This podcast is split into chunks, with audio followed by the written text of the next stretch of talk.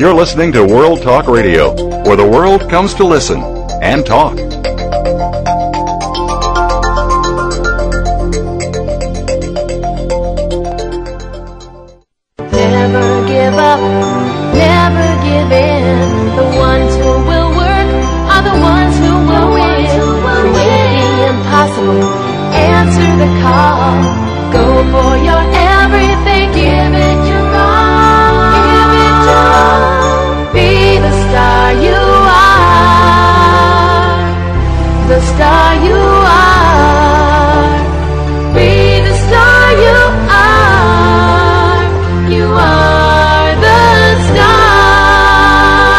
Ready to be inspired, informed, motivated, and recharged on radio's favorite power hour, Star Style Be the Star You Are, with your hosts Cynthia Brian and Heather Brittany. Every day is a stellar day on Star Style Be the Star You Are. Let's get this party started. Cynthia will be back to kick it all off after this break.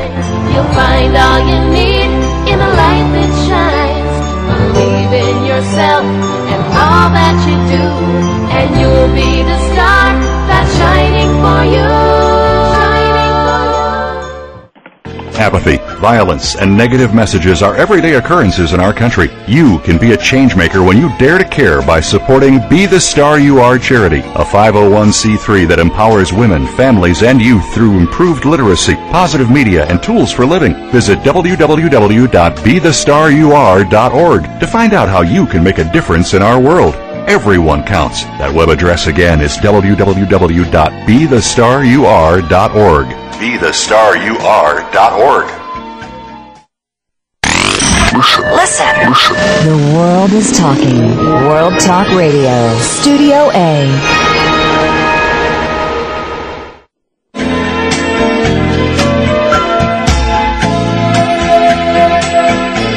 You're listening to Star Style Be the Star You Are with hosts Cynthia Brian and Heather Brittany. Be the Star You Are is a 501c3 nonprofit corporation to improve literacy and positive media. All contributions and donations are tax deductible. To comment on today's show, please call in toll free at 1 866 613 1612. That's 1 866 613 1612. Or send an email to info at bethestaryouare.org.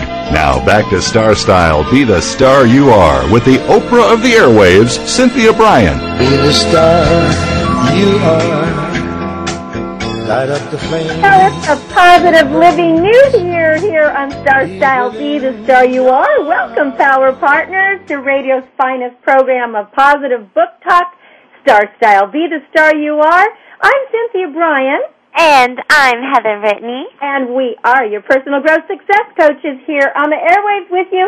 And we want to wish you a very, very happy, happy new year. So get ready to pump your energy, love, learn, laugh, listen, and live with your fantastic miracles every day because we are a show about following your heart, doing what you love. We call it champagne for the spirit. Do you watch a lot of TV? Are you happy or depressed? You're going to enjoy our T for Two segment when we discuss happiness and the effects of TV when Heather gives us the lowdown on that in our T for Two segment. Then coming up in segment two, we're going to showcase the incredible Ana Weber, who is back to help us jumpstart our seconds, our minutes, our hours, and our days with her new book, Your 48 Hour Day. And in our third segment, best-selling author and psychologist Eldon Taylor brings us the science of thinking and believing with his illuminative new book, Choices and Illusions. So our purpose in providing you this show is always to communicate that you are the star of your own performance. You are the writer, the producer, the director. And we have three rules. Heather, would you give them to the audience? Most definitely. We want you to smile, have fun, and be willing to take that chance to be wild and crazy. And of course, we want you to read all these great books that we bring to you every single week. As an author, I've got four bestsellers Chicken Soup for the Gardener's Soul, Be the Star You Are, Business is Show Business, and Miracle Moments. And the new book, Be the Star You Are for Teens, will be at the publisher soon. You'll be able to pre order at the website star-style.com. Our motto is to be a leader, you must be a reader. The miracle moment for today is brought to you by the Carmony Collection for handmade handbags and recyclable canvases. Visit CarmonyCollection.com. That's Carmony with a K, collection with a K. And you know, today is a miracle, Heather. Every day is a miracle. Ralph Waldo Emerson, to be yourself in a world that is constantly trying to make you something else is the greatest accomplishment. So we want you all to be the stars you are, to be yourself. Well, studies are fun, aren't they? They give us all sorts of hard and steady facts to obsess about, to think about, to wonder about. And according to a brand new study, happy people watch less television than unhappy people, and they spend more time socializing, attending church services, and reading. So our question to you is, are you happy? And what is it that happy people don't do? Well, Heather has the rest of the story. Exactly. What you're saying is how happy people seem to spend their time socializing, you know, as you said, going to church, reading newspapers, magazines, books. To be a reader must be a leader, or to be a leader must be a reader. And they don't spend a lot of time watching TV, as this new study finds. That's what unhappy people do.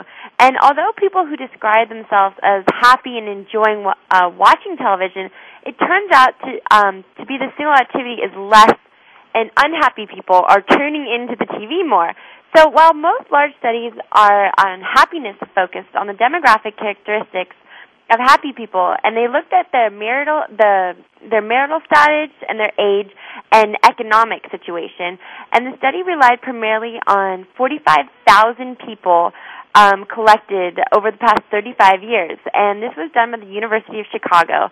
And just kind of one of these general studies, because as we say, these general studies always fuel our T for two topics. But what they did, you know, was looking at this is finding out what people's activities were and rating how they feel, you know, after they do a certain activity, how they feel, that kind of thing.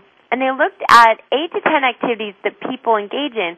And for each one, the people who did um, the activities more, such as, you know, visiting others, going to church, uh, just basically socializing, getting out there, being active, TV was one of the activities that showed a negative relationship, and unhappy people did it more, and happy people did it less. Well, you and know, I found it really interesting when you suggested doing a show about this because even though I'm in the entertainment business and I do television shows and I'm in the movie Milk and you know I, all that as well as you, I mean you're you're an actor as well, is I don't watch television. And I tend to watch movies, but give I don't watch the reality shows. I don't I don't even know what's on television. And I think I'm like one of the happiest people I know. You're also one of the busiest people I know, and that's a really big contributor with this. It says the major predictor of how much television someone watches is based on if they um, have an occupation, if they have work, or if it's a younger demographic, if they have school.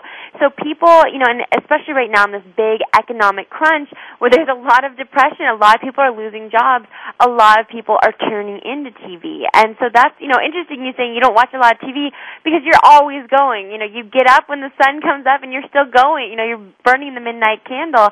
That's a, an indicator of people who aren't watching a lot of TV because they're constantly stimulated. They're very busy. And so, you know, that's something it's almost kind of like eating. People turn to it, you know, out of boredom or, you know, you have no one to hang out with, so you watch TV. And a lot of times, you know, even if there's something you're enjoying watching, you know, there's a lot of other things you long to be doing and it's just kind of a time filler. Um, you know, it's very much different than when we seek out a movie. Usually we have to rent it or you get it with someone and you have to find a specialized time. It becomes more of an activity and more, more of a socialized event um, than just something that's on TV. And I have to say, you know, just recently, this past week, we spent New Year's up in the mountains. I was just And- going to bring that up, and I want you to talk about it. Yeah, What a fun time that was. which was so great is that we went up to this cabin with a big group of people. And though you know we had brought up some board game, you totally thought, oh, we were going to watch the ball drop for midnight, you know, for New Year's, all this stuff. And it turns out we'd even brought DVDs because we thought, oh, we'll bring some funny DVDs to watch after hitting the slope. Turns out there was no TV, so there's no VCR. And at first there's kind of that feeling of, oh gosh, you know, some of the people we didn't know, it might be uncomfortable. But by there not being, you know, this kind of crutch there so that to have people together, is it really caused people to socialize. It, I mean, we were playing poker and board games. I know. I did so well at poker. I'd never played in my life. And, you know, we played for like six hours. I had the Yeah. I was, maybe it was the no fear. But you know, that's such a great example because we played um what was it you played? We played cranium. We had a contest of uh ping pong a ping pong tournament. Because there are anywhere between 18 and 25 people at all times. We did uh what was the other thing? Oh yeah we played charades. We just Yeah, had talking. We all cooked together and of course you know we snowmobiled we went skiing we snowshoed we walked It made us want to go out a wonderful way. And then people also brought their books and read books. Uh, some people worked on, you know, did some computer things. But it was amazing to spend five days and never once have have the radio or even uh, or television or a movie or anything. Yeah, and it's surprising too because you think that that would be such a big thing that people do, but really, you know, it's just kind of something we zone out, and it makes us more unsocial. You know, sometimes we fall asleep and we nap during it. So without that being there, it made everyone so much social, more likely, you know, to hang out. It wasn't that they could go off and, you know, kind of disillusion themselves with the TV. Everyone had to, you know, we had to be our own entertainment, and it was really fun. And you know, I just know it's something. Um, growing up, I had a friend who their house they had a TV, but it only could play movies in it, and so they were less likely to watch. You know, they never watched TV. And how one, you know, one they were so involved more in their books, but that gave them they had nothing really there that was keeping them at home. Um, housewives, you know, they had to watch a show or something. So it really makes you more social. And I just think back, you know, and when you guys were growing up, TV was not this centralized thing. Not very many people had them. As in nowadays, you know, there's three TVs in every one in every room, that kind of situation. But it wasn't like that before. It was much more um, of a luxury to have a TV, and now it's something we take for granted, and, and we think we overuse, and it's really, you know, disconnecting us from people. And So I agree, and I think the same thing is happening a lot. As much as I love the internet and I love the computer, and I couldn't live, you know, being a writer or a coach or anything without the internet. Uh, but I think we are getting more disconnected, which is making us more isolated, which makes people more unhappy. And just I know in my growing up years, as you said, we didn't really have much. We didn't have television, so we spent a lot of time interacting as a family and putting on plays, which may be attributed to the fact of wanting to become an actor. And when you were young, you know, we had family game nights, and so the mm-hmm. television wasn't on. So the whole idea of happiness, I, I do think, well, is when you're interacting with other people and making other people smile. That makes you smile as well. Yeah, and something that I, you know, it was kind of funny. Even when we did turn on the TV this past couple of weeks, was up there, what the horrible things that were on TV. It seems that now, you know, especially with all the stuff with the economy, is it's a lot uh, cheaper in the entertainment industry to make um, reality shows because they don't have to pay a cast. You know, there aren't people demanding certain amounts. For most of the part, for these reality shows, they're not. These people aren't getting paid at all. In fact, they sign waivers, almost giving away their life um, you know, it's something could a career could come from these shows, but a lot of time, you know, there's some kind of gimmick. They're on the show competing for love or, you know, to win something in the end, but they're not getting paid to be there. And so that's really helping the entertainment industry cost wise. But the shows the quality of shows that out there, I mean, it was what we watched though it was entertaining in the fact in that fact, that's going to be a chapter in the book. yeah, it just, it was you couldn't believe it was you know that sense of this is reality of you know this is not real. This is not reality. These situations you know it's real put people put in unreal situations for a lot of these things. And you know watching it it it, it was just kind of made you feel bad about society that there was people out here and especially as a woman some of the shows we were watching just seemed really demoralizing and really you know these girls that you know it's something a lot of people don't understand with reality shows is that there's so much post production that it's cut and edited so that you know one person is the nice girl and one's the mean one and one's the slutty one all these certain things but it creates this character for an entertainment value and you're watching this and you're judging it and just seeing that I just couldn't believe these people you know even knowing that things can be edited a certain way could be on this show you know portraying themselves like that I felt you know I got depressed watching it thinking oh god Right. That's what so happens. sad you don't know what's going to happen in years to come, and so that is a sad thing. And that's one of the reasons of having Be the Star You Are charity is we're trying to get people to read more, to increase literacy, to read these great books from the authors that we showcase on the show so that they can empower their life and be encouraged and inspired and motivated, not be watching television and feel like, you know, life is at a loss. Well, Heather, give out the website so that people can get more information. Most definitely. There's still time if you want to write in one of the chapters. Go to bethestaryouare.org our uh, site, myspace.com forward slash Carmony Clutches, both with a K. And you can also go to star-style.com if you want to get more information on different things that are going on. But what Heather and I really want to encourage you to do is to make sure to read more books, to spend time being happy, and to really concentrate on giving back to society because both of us have found out that the more we give, the more you give, and the more that you help people be the best that they can be, the better your life becomes. And that's what makes us happy, right, Heather? exactly. Well, stay with us. I'll be back in a minute with Ana Weber and her time solutions and talk about making you happy. This woman has it all to help all of us be happy. I'm Cynthia Brian. And I'm Heather Brittany. And this is Star Style. Be the star you are. We'll be back in a bit with Ana Weber. Stay tuned.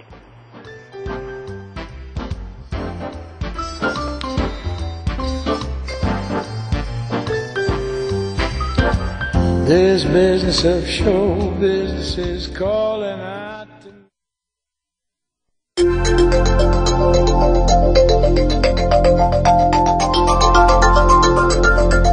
You're listening to World Talk Radio, where the world comes to listen and talk.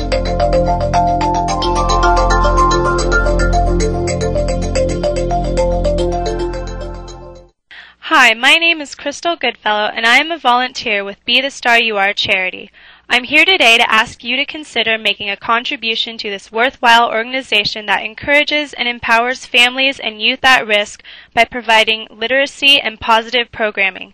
Please visit the website at www.bethestarur.org or call the offices at 877 944 STAR. Since 1999, Be the Star You Are has served more than 20,000 individuals and families and donated more than $850,000 in resources to improve lives. Be the Star You Are needs your support. You can donate your vehicle, buy our signature books, or make a contribution online. Everything counts, especially you. www.bethestarur.org or 877-944-STAR. Thanks for helping the kids. Are you living your dreams? Want to create a life you love but don't know how to begin? Lifestyle coach and personal growth expert Cynthia Brian has jump-started the lives and careers of clients for over two decades with her signature Star Style consultations with personalized sessions by phone or in person. You'll turn your passions into profits. Visit www.cynthiabrian.com or call 925-377-STAR. That's cynthiabrian.com or call 925-377-7827. Cynthia Brian is your guide on the side. www.cynthiabrian.com. You can be the star you are.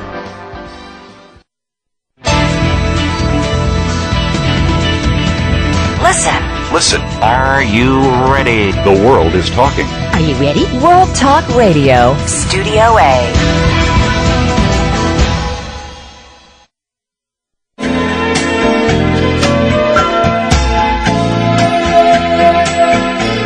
You're listening to Star Style. Be the star you are with hosts Cynthia Brian and Heather Brittany. Be the Star You Are is a 501c3 nonprofit corporation to improve literacy and positive media. All contributions and donations are tax deductible. To comment on today's show, please call in toll free at 1-866-613-1612. That's 1-866-613-1612 or send an email to info at bethestaryouare.org. Now back to Star Style, Be the Star You Are with the Oprah of the airwaves, Cynthia Brian. Be the star you are.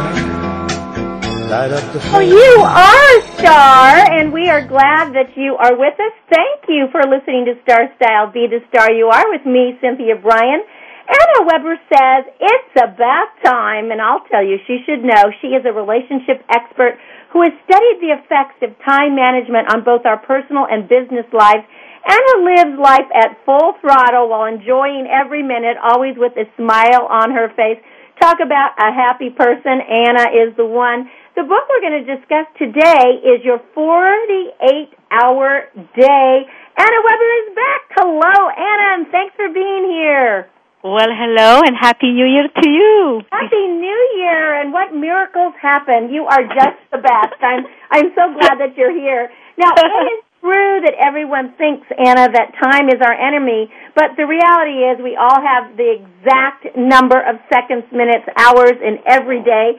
1,440 minutes each day in each 24-hour section. So, what is it? What do you say is the first step in maximizing our time so that we can live happier, healthier, more productive lives? Well, most importantly, we have to appreciate time. We have to build a relationship of gratitude with time and understand that that's the gift of time is the gift of life.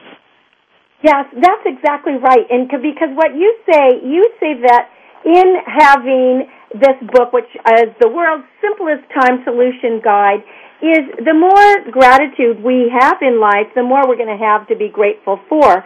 So to create this solution, it's, it really is easy. You have divided your book into four parts. One is to show you how to stop losing time.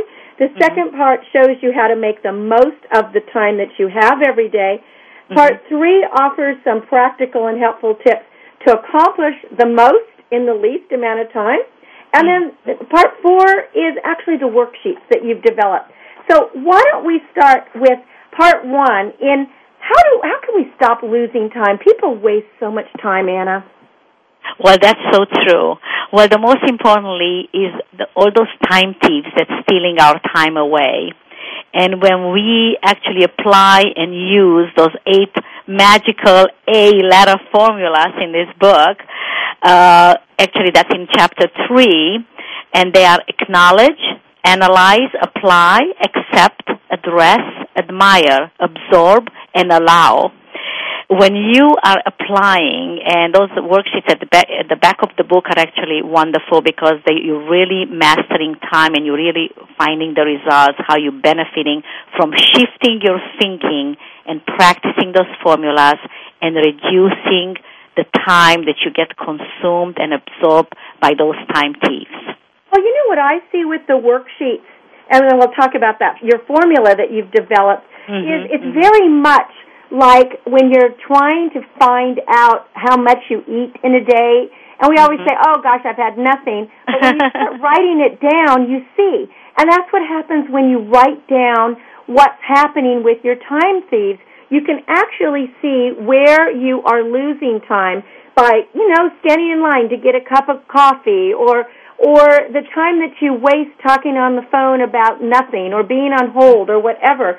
And it's really important that we portion off our weeks by utilizing these really beneficial worksheets. Exactly. And most importantly, just like uh, I wanted to mention something because this week we had a, a very deep and sincere emotional show that Oprah actually discussed her weight situation. And uh, most importantly, uh, what's been addressed and recognized in the show and all over basically, all, all over the world and all over us is that those time thieves uh, like relationships, health, fighting our nature, multitasking, perfectionism, worry, anger, fear, blame and judgment, jealousy, unproductive habits, and wasting, of course, the time as you mentioned. Those are the ones that drain us, and therefore, when we give into those, we manifest our behavior and our lifestyle in a fashion that's off balance, and we lose moderation. And then, of course, we become much more unhappier people in our lives. Yes, so you know, we were talking about happiness when we first started, mm-hmm. and when we get control of our time, we actually bring more happiness into our lives because we are now being and doing optimum experiences. Would you say that would be correct? Yes, actually, absolutely, I agree with you. And and again, when we utilize time and we shift our thinking in much more of a positive way and not you know, losing the time to everything else that is so not only consuming us, but it's actually depleting, uh, pretty much, you know, it's aging us, depleting our, our energy. Then what's, what's really happening is that we find that there is more time to do the things we want to do, the things that we enjoy to do. And again, the shifting goes back and forth. So if we do more things that we like to do, enjoy to do, we have more free time, we actually become even better at work. We're accomplishing well, much more at work. Passion. And passion is absolutely crucial to live a life of joy and and uh, purpose. And so when we find our passion, we really do find our life. And when we find this passion, we tend not to to waste as much time as we did before we knew what our mission was. Talk to exactly. us a little bit about passion and how you, because you're such a passionate woman. well, I I do believe that the passion seed is what's really motivating us to become more driven and more excited about what we do. But most importantly, passion is actually finding that joy in doing something for someone else and as much as we can, depleting that power of the ego. That does not mean that we're not determined. That does not mean that we're not motivated. What it actually means that we truly become genuine about developing a certain purpose and a certain goal in life. And the more the more we become involved in it and the more people we get in our group, the more passionate we become. It's, it's some kind of a special domino effect. And again, the way we wake up in the morning and say, thank you for this new day, I immediately am passionate about the day. Oh, well, the day can bring this or can bring that. It doesn't matter. I'm ready for my day. I'm grateful for my time. Yeah, see, I, I love that because I always say to people, we can either say, "Oh God, it's morning," or "Oh mm-hmm. God, it's morning." Mm-hmm, and mm-hmm. the way that you feel, the passion you bring into your voice and into your actions, is what's Mm-hmm. going to determine the type of day that you have. And you know, one thing that you make very clear in your book, and the name of the book is Your 48 Hour Day. We are talking to Ana Weber. You've heard her before here on Star Style, Be the Star You Are. She is an expert on these. And as you can tell, she's very passionate. Is I've had people say to me, but I don't know how to find my passion. I don't know what, what the passion is. But everyone has passion somewhere, and we can find it, can't we, uh, Ana? A- absolutely. Actually, I'm also furnishing some tools and a short little program, a 90 day program here that it can help you how to find your own individual original passion. And, and, and again, we're, we're so unique, all of us. And when we merge that passion with our skills, with our experiences, with our talents, uh, we merge them together, it becomes such an amazing package. Our, we get so much more life out of life. Well, and, and, and I and I think that's priceless. It is priceless, and I think that is the secret: is that we we absolutely Mm-hmm. have to define what it is that purpose is uh, for us, whether it's going to be in helping other people, or volunteering, or Mm-hmm. traveling, or starting our own business. But the thing about it is, is when you find what you love, you will love what you do, and then we Mm-hmm. don't work another day in our life. And I have always found when I'm really excited about something, the time passes quickly when you are passionate. And it's a, it's a good it's a good way of passing quickly. It's not like, oh, I'm bored. I can't even imagine the name bored. Now, yes, and one more thing. you more neither. You're always going and, and creating new things. Priorities. Setting Yes, I- priorities is crucial if we are going to stop the time thieves. Exactly. What mean to set a priority? one more thing I wanted to add that's quite important. When we become passionate, we stop existing. We start living. Ah. Because it develops this enthusiasm, and people uh, so often ask me, "What are you high on? What are you doing? How many cups of coffee did you have today?" Well, I had actually none. I'm just really delighted to be one contributor in this world to to make something better, to help someone, and uh, also shifting that I am not so consumed and so busy with all that has to do with me, but I have make the time for others and look around me and get out of the box and make things happen. And that well, is you know, action. that idea of making things happen is absolutely so important because we can be one of those people that watch things that happen or we can actually create our futures and predict it by making it happen. And that's what happens when you have passion. You don't sit around and wait for Mhm. the door to knock. You actually get out there and create your own destiny, creating your own happiness. And this is what I love about your book, your 48 hour day. You give the tools and the information on how every single person can eliminate their stress. They can become more joyful. They can become creative and live each day with this precious gift of passion. And therefore, they stop the time thief. Exactly, exactly. Yeah. And and and and what's so so most beautifully about it is that again you live a better personal life. Your life is much more complete and fulfilled. You accomplish more at work. You create, especially in today's economy, you create uh, much more, you know, at, at, at your job and with your productivity. And overall, it's impacting all of us. It's that domino effect. Then we have more money, we have more time, we have more joy, we have just much more pleasure in life. You know, you were talking about the economy, and it's just my feeling with the economy that all of us have to start uh, changing the way we think and the way we talk and making it more positive and deciding that we're going to have a positive living year, a positive a positive new year. Uh, the economy is going to be on the upswing.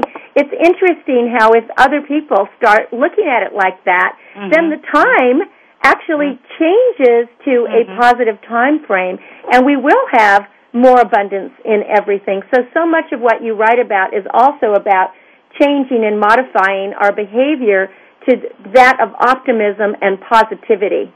Exactly. Our attitude will shift it around and we cannot look at money as a, a source of, of the most important tool in our lives and commodity. Let's look at time because time we have.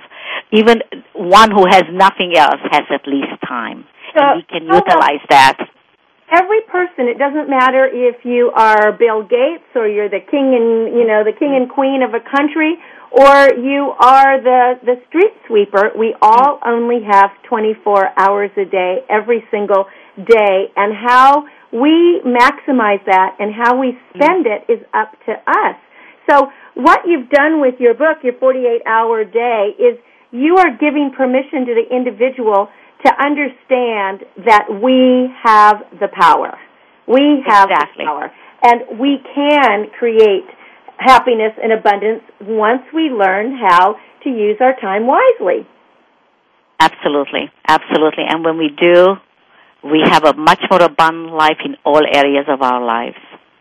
And, And- that's one thing that we cannot we cannot trade. Everyone is so worried about their stock and their 401k and the retirements and the real estate going down. But guess what? Time you cannot trade in any fashion. Now think about it. That is the tool Yes, to utilize can't- properly.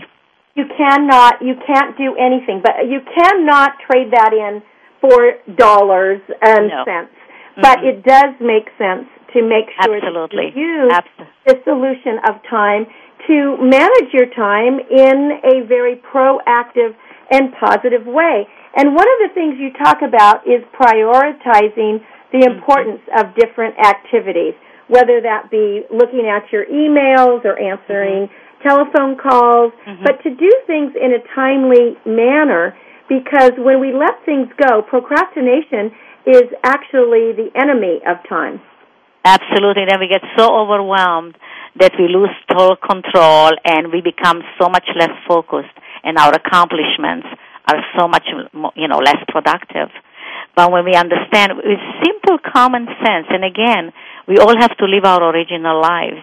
And when we use that common sense and understand what is priority today, what is the most important thing for today, what is the most important thing for right now, this very hour, that is that shifting will create such an amazing success. And when we feel much more successful, then of course we're more confident. We excel a whole different, you know, breath out there, and it comes back to us. You smile to someone, someone inevitably must smile back to you. They will not frown when you're giving them that big smile on your face. Exactly, because that's a gift. When you smile at someone, it's like a mirror and it smiles back. It, but how many of us don't even take the time to offer a smile. it's actually free, you know. Free. it cost you yeah. more. Yeah, that's the thing about it. It's totally free.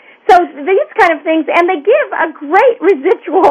That's what I love about it. Even if I'm having, you know, I, I wake up and everything seems to be going wrong.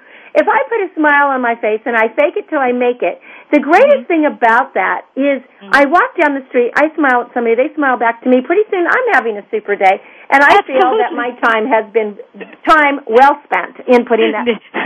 I, I tell I tell the people working for me or reporting to me on Mondays when they come in with this frown on their faces and so unhappy. Oh, it's not the weekend is over. I said, please go back to your car and start the day all over again.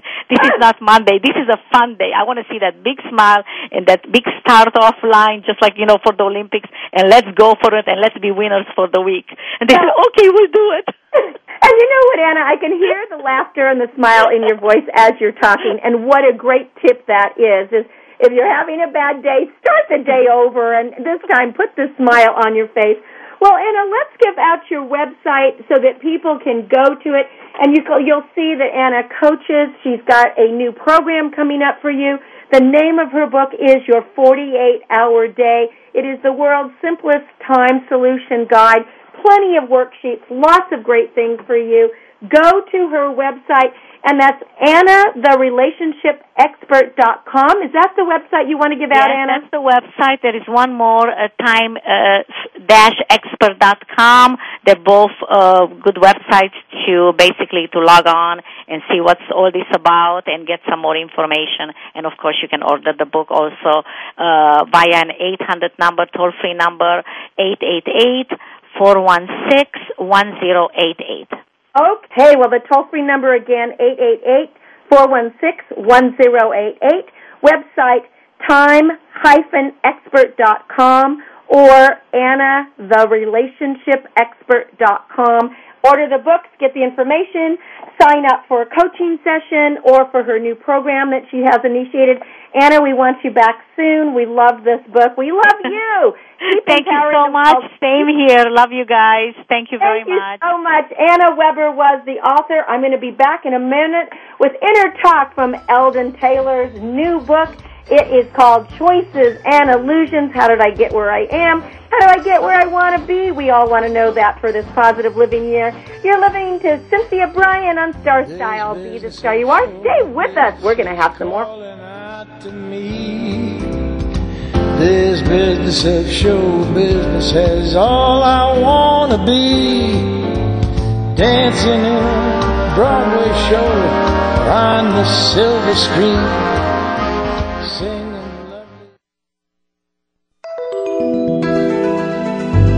World Talk Radio, Studio A. Apathy, violence, and negative messages are everyday occurrences in our country. You can be a changemaker when you dare to care by supporting Be the Star You Are charity, a 501c3 that empowers women, families, and youth through improved literacy, positive media, and tools for living. Visit www.bethestaryouare.org to find out how you can make a difference in our world. Everyone counts. That web address again is www.bethestaryouare.org. BeTheStarYouAre.org. Are you living your dreams? Want to create a life you love but don't know how to begin? Lifestyle coach and personal growth expert Cynthia Brian has jump-started the lives and careers of clients for over two decades with her signature Star Style consultations with personalized sessions by phone or in person. You'll turn your passions into profits. Visit www.cynthiabrian.com or call 925-377-STAR. That's cynthiabrian.com or call 925-377-78 27. Cynthia Brian is your guide on the side. www.cynthiabrian.com. You can be the star you are. You're listening to World Talk Radio.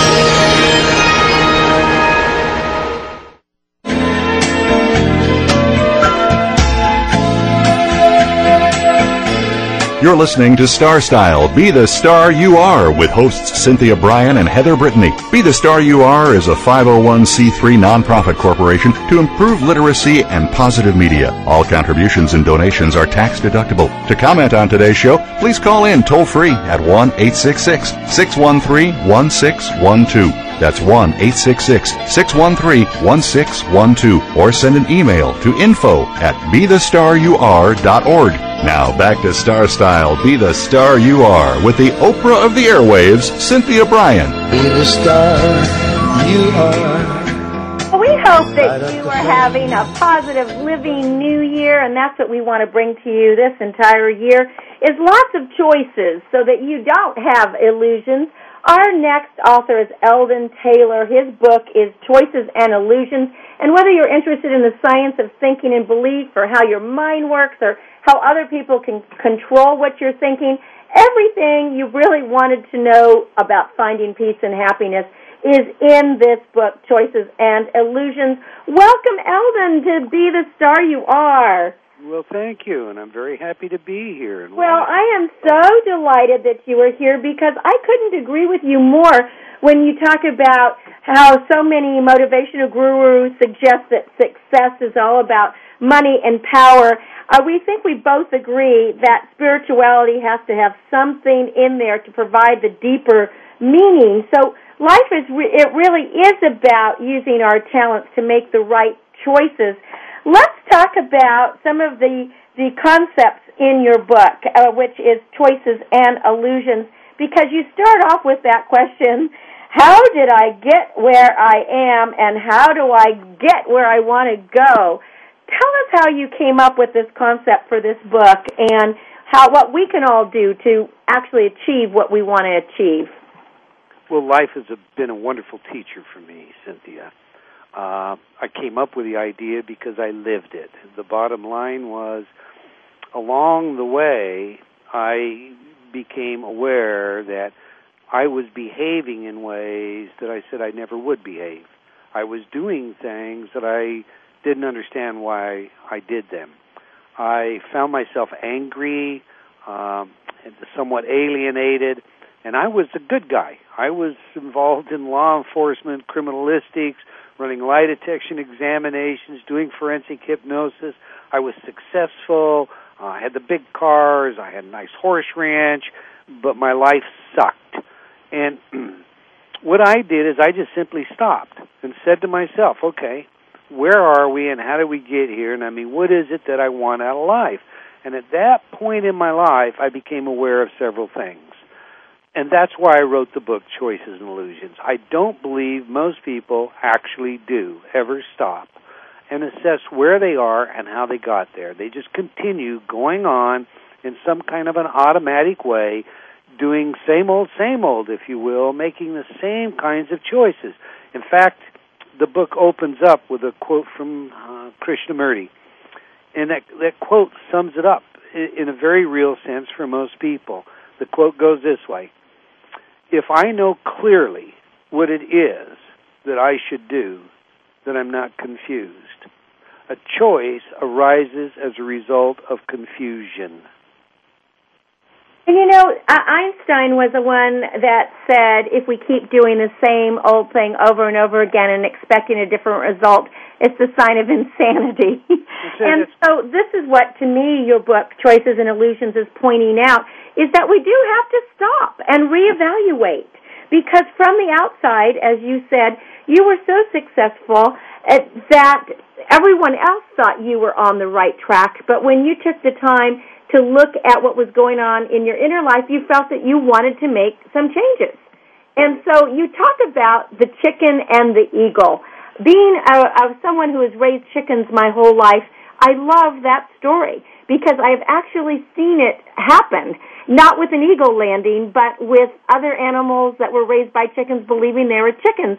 Do you mind just giving a brief synopsis of that story so yeah, that actually the story typifies where you know most people find themselves if they really reflect. And and that's because of our enculturation process. In in the behavioral sciences we talk about imprinting. And and as a chicken farmer you know that if you place a young duckling with a chicken uh, mother hen is going to adopt that duckling, and that duckling is going to behave uh, or be imprinted, if you will, as though it were a chicken. Uh, the story goes this way. You know, one day we have a male eagle, and he's flying over a chicken uh, coop, uh, a chicken yard, and he sees down in the chicken yard a beautiful female eagle. And she's just a digging, and she's down in a hole, and she's really scratching out a big one for the rooster, and he can't believe what he sees. So he starts down to see what she's doing, and of course, you know, look out, spots his shadow, makes the sound, and all the chickens run to the chicken house. Well, the male eagle waits, and he waits. Days pass until he finds a point where he can intercept the female eagle before she gets back into the chicken coop. Sure of that, he swoops down, cuts her off. All the other chickens retreat into the chicken house, and he has her cornered. There she stands, frightened and trembling, and he says, "What are you doing in this chicken yard? I mean, you're an eagle. I, I don't understand this. You're a beautiful eagle. You, you, you belong high in the sky. I mean, you are dominance of the heavens. Uh, I, I, I, what are you doing down here?" And she looks at him, maybe thinking, you know, what has he got a messianic hope or something? Mm-hmm. Uh, and she says, uh, uh, "You really think I'm an eagle?" And he said, Well, you are an eagle. Look at yourself. Look at me. And she says, Well, then you're not going to hurt me. And he says, No, of course not. I, I wouldn't hurt you. And she said, Well, if you step aside then to show that to me, I would be more comfortable. So he just kind of steps to the side, and whoosh, off she goes into the chicken house. And there she tells all the chickens how she outsmarted the eagle. And they all applaud her and tell her how wonderful she was in tricking that eagle and outsmarting him. Well, you see, I truly believe as Choices and Illusions opens that the human condition is gifted with so much potential that we have suffocated off, that we have blinded ourselves to, because in our maturation process we have been taught to be chickens, and we have forgotten that we are really eagles. Mm. That is that to me is just a very powerful opener for the story, and you reflect upon it several times throughout the book because so often we turn to people to ask their opinion and what should we do, and because perhaps they are not eagles and they haven't spread their wings and soared, they keep our wings clipped, not intentionally, but because they're not allowing us to be the stars we were born to be. You talk about the people that are, are that we call them bad luck fortune cookie collectors. And these are people that always have somebody to blame. We have to get rid of that blame and complain if we are to fly with the eagles. That's an absolute. You, you know, uh, I did some research back in the 80s at the Utah State Prison System, and there we discovered a common denominator among inmates, and that, that common denominator was their ability to displace responsibility. Ah, but for the grace of God, there go you. Their attitude was the world had acted upon them. They had done what any normal person would do. I mean, you would do the same thing. They had only reacted uh, they weren't responsible for their actions because they were just responding. They had the ability to displace responsibility through the mechanism we call blame. Now, there's actually a counterculture, and I call it a counterculture from an anthropological standpoint. Maybe we could say it is the major culture in some areas that are these cookie carriers, as I call them. You know, they're the people that look to collect the bad experiences and then they they get together. You know they you come into work or they go go to lunch together and and they say you wouldn't believe what happened to me today. This guy cut me off in traffic. Oh really? How terrible. But you should have seen what my boss said to me about my project. Oh that's horrible. But if you'd have been in my house and seen my husband. In other words they get their esteem, they build their relationships totally, entirely out of this uh, bad cookie. Uh, and it's model, like bad luck. They want to one up each other of oh, poor me, what a terrible time I've had. Absolutely, and, and they're going through life. There's a friend of mine that tells it this way, and I love it because it just just you know shows it illustrates it so well. They're going through life on their escalator of life, and and they're really looking for these things. They expect them to happen, you know. And then they do one, happen. They jump in the Okay. air and they grab it, and they own throw it in the back of their pack. Wow! Now I got a new story to tell, which is such a context difference between how one who sees life as the cornucopia that it is would see life. So these are people that, unfortunately, life sucks and then you do die.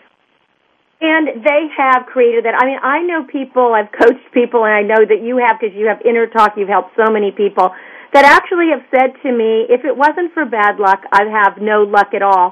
And of course, what do they bring into themselves over and over again? Bad luck, because that's what they expect, and actually that's what they want. They really don't want to be happy. They don't want to change their life for the positive.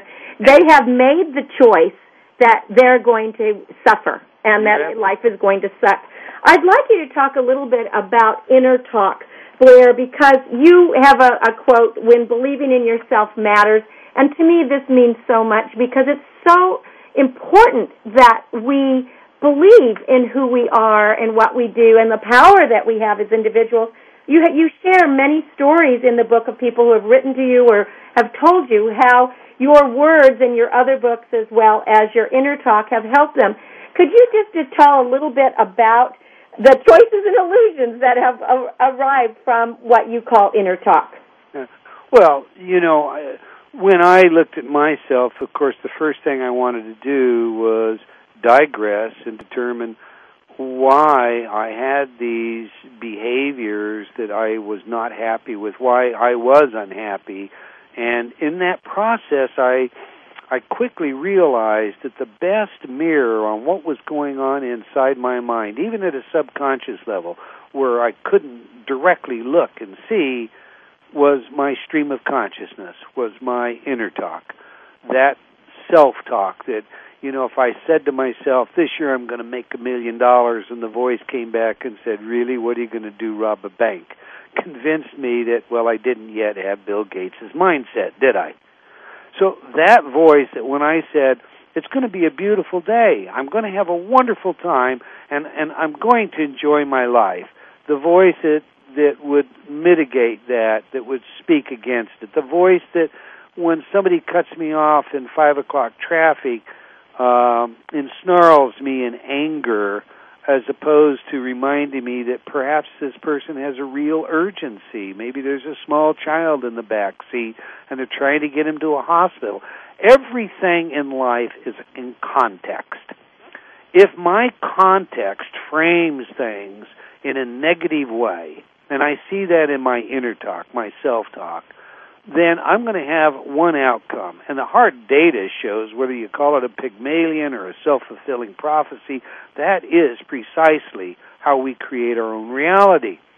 The, the expectation factor is not only attracting to us in some metaphysical sense, but in a pure practical way, it is skewing the lens by which I see the world and thereby interpret that world. Let me give you a case in point. I want you to think about the saliva in your mouth right now, Cynthia. Okay. I want you to move it around in your mouth. I want you to taste it. I want you to feel it. And I want you to recognize how glad you are that you have it because without it, you have a dry mouth, and trying to do a radio show with a dry mouth is impossible, It right? wouldn't work. I wouldn't even be able to speak. Right. I so we love it. Now I want you to imagine a shot glass in front of you. You just spit that saliva into that shot glass and now you're going to drink it. Just knock it right back again. Okay. You did that. Yeah. And that was quite all right with you. Drinking spit didn't cause you to think, now wait a minute. Well, you told me to do it, so I did. No, but the vast majority of people are going to go, "Wha- ah, ah. The minute the spit is changed from in my mouth, the saliva in my mouth, to spit in a glass that you're asking me to drink, there is a significant context difference, isn't there? Yes, no, I totally get it. And I I would say that most people would say no way, not going to do this. So if if my context sees the saliva in my mouth as opposed to the spit in the glass, what I find in life rewards me much more so than if I see in context the spit in the glass. And that is a choice. But it's not one I'm consciously making because for whatever reason, it's already an implicit assumption hidden away in my subconscious mind, and I'm not aware of it. So the whole fact is that we have to pe- spend more time on our self actualization and turning our mindsets around so that we understand the concepts and bring it to the conscious mind because so much is in our unconscious that we're acting on and we're not even aware that we're doing it. That's right. And indeed, the hard research shows that you will not have a conscious thought that doesn't occur in your unconscious. Well, you have done one of the things I found from your book. Again, we're talking with best-selling author Eldon Taylor. He has been enchanting us for over 20 years here with all his books and tapes and programs. Is choices and illusions. Is you have worked in the prison systems as you have uh, you talk about in your book, and you've just said, and you've really learned a great amount from these people and how they viewed life and what was conscious about them and and how what they do you know when they actually get out etc but the bottom line that i took from it is that no matter how we look at it everything in life is a choice so we can choose to be happy we can choose to be sad and whatever we consciously choose we will manifest and so this is why it's really important that we bring things to the forefront and we are conscious as opposed to unconscious. You have to be awake. Is that right, Eldon? No, I would disagree with you. You would? I would disagree with you. Okay, good. You say whatever you would consciously choose, you would manifest. And I would say that a good deal of your choices are unconscious.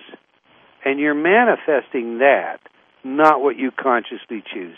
If if it were as simple as I consciously choose to manifest, everybody would manifest. I would say, you know, tomorrow I'm going to be the greatest public speaker on the planet.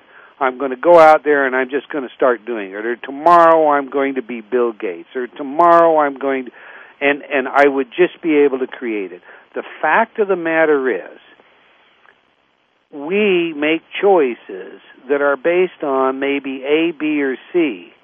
The the alternatives that have been given us, when indeed there's an entire alphabet we have been blindsided in our enculturation process to alternatives. We think uh, one and one equals two. And as I show you in the book, that is not always true. A gallon of water and a gallon.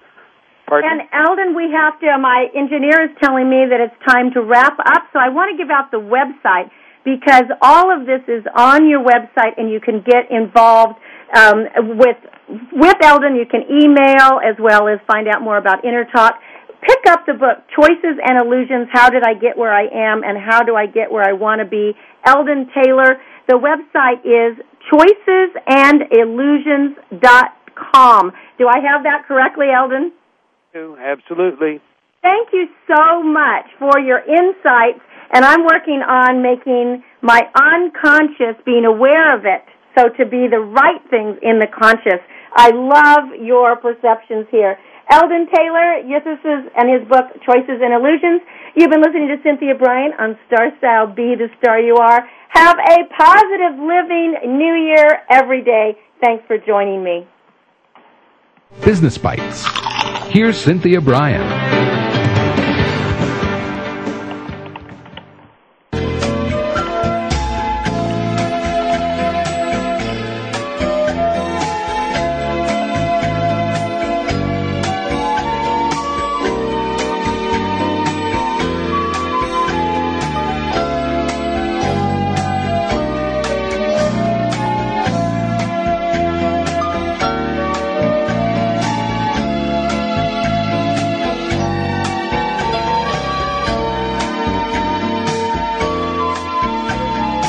Thanks again for listening to Star Style Be the Star You Are. For more information about Be the Star You Are Nonprofit Corporation, please visit BeTheStarYouAre.org. That's BeTheStarYouAre.org. Join Cynthia Brian and Heather Brittany again next Thursday at 6 p.m. Eastern Time, 3 p.m. Pacific Time, here on World Talk Radio, Studio A. Remember, to be a leader, you must be a reader. Enjoy a stellar week. You're a seeker, a dreamer with courage to give every special part of you. You're an artist, a poet who will never give up. So make all your dreams come true. Let go of your fears. You traveled much too far. Show the world your smile. Be the star you are. Show the whole wide world your smile. Be the lucky star you are.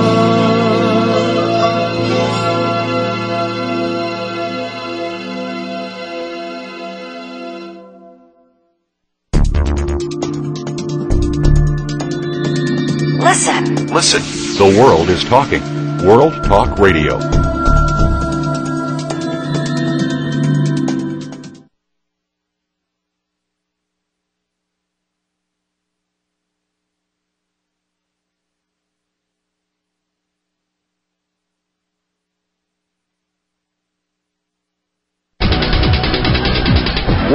Radio, the number one source for informative talk on the World Wide Web. World Talk Radio, Studio A.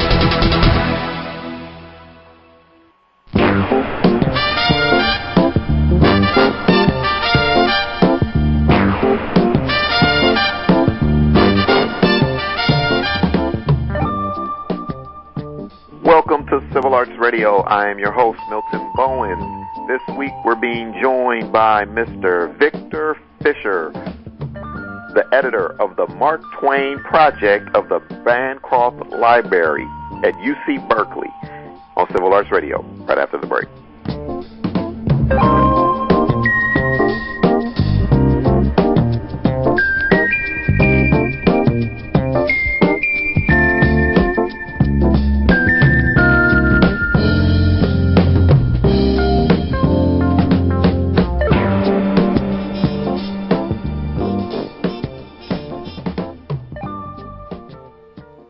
Mary Hart, and this is Empowering America. She was born in Dorchester County, Maryland in 1820, the daughter of slaves and the first in her family born in America. Young Harriet herself was hired as a laborer at the tender age of five. When the plantation owner died, Harriet ran away, hiking through 90 miles of swamps and woodlands to the Mason Dixon line. With the help of contacts along the Underground Railroad, she crossed over to the north and made her way to Philadelphia. She became a master of disguise and slipped back into Maryland to rescue her family. Ultimately, Harriet made 19 trips via the Underground Railroad, freeing more than 300 slaves. During the Civil War, she was a spy for the Union Army. She died in 1913 at the age of 93. But the inspiring story of Harriet Tubman has lived on in songs, books, and the history of America. Empowering America is sponsored by the Foundation of American Women in Radio and Television and is made possible by the generous support of AT&T, caring for the communities where we live and work. World Talk Radio, the number one source for informative talk on the World Wide Web. World Talk Radio, Studio A.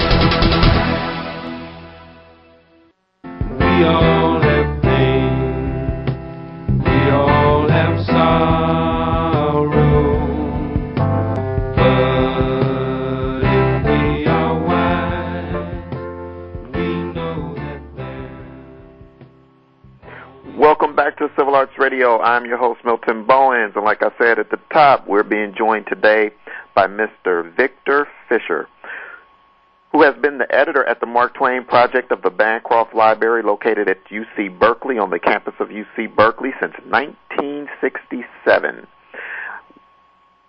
I am extremely honored to welcome him to the show. He is not only a guest on the show, but he is a friend and very much admired. Uh, I love Samuel Clemens, uh, more affectionately known as Mark Twain, and I was honored to make Mr. Fischer's acquaintance through the current exhibition Banned and Recovered that is running at the African American Museum and Library. And this week, uh, this weekend, Saturday, December 6th, African American Museum and Library is going to be hosting the last live panel discussion involved with Banned and Recovered, and it is the topic of discussion this week will be African American writers and censorship. That's at the African American Museum and Library, Oakland, located at the corners of Martin Luther King and 14th in Oakland, California, at 3 p.m. at AMLO this weekend. So if you're in the Northern California area, feel free to stop by the African American Museum and Library and see the last program of the wonderful exhibition, Banned and Recovered. I had the pleasure of sitting on a panel discussion with Mr. Victor Fischer. We're going to call him Vic today. Is it okay if we call you Vic, Mr. Fischer? It certainly is. Good to talk to you, Mills. Good to talk to you too. I had the pleasure of, of, of sitting on a panel discussion with Mr. Fischer and about uh, this particular topic of what we're going to discuss today. He has a wealth of knowledge. He is a, a, a tremendous historian on the writings of Mark Twain.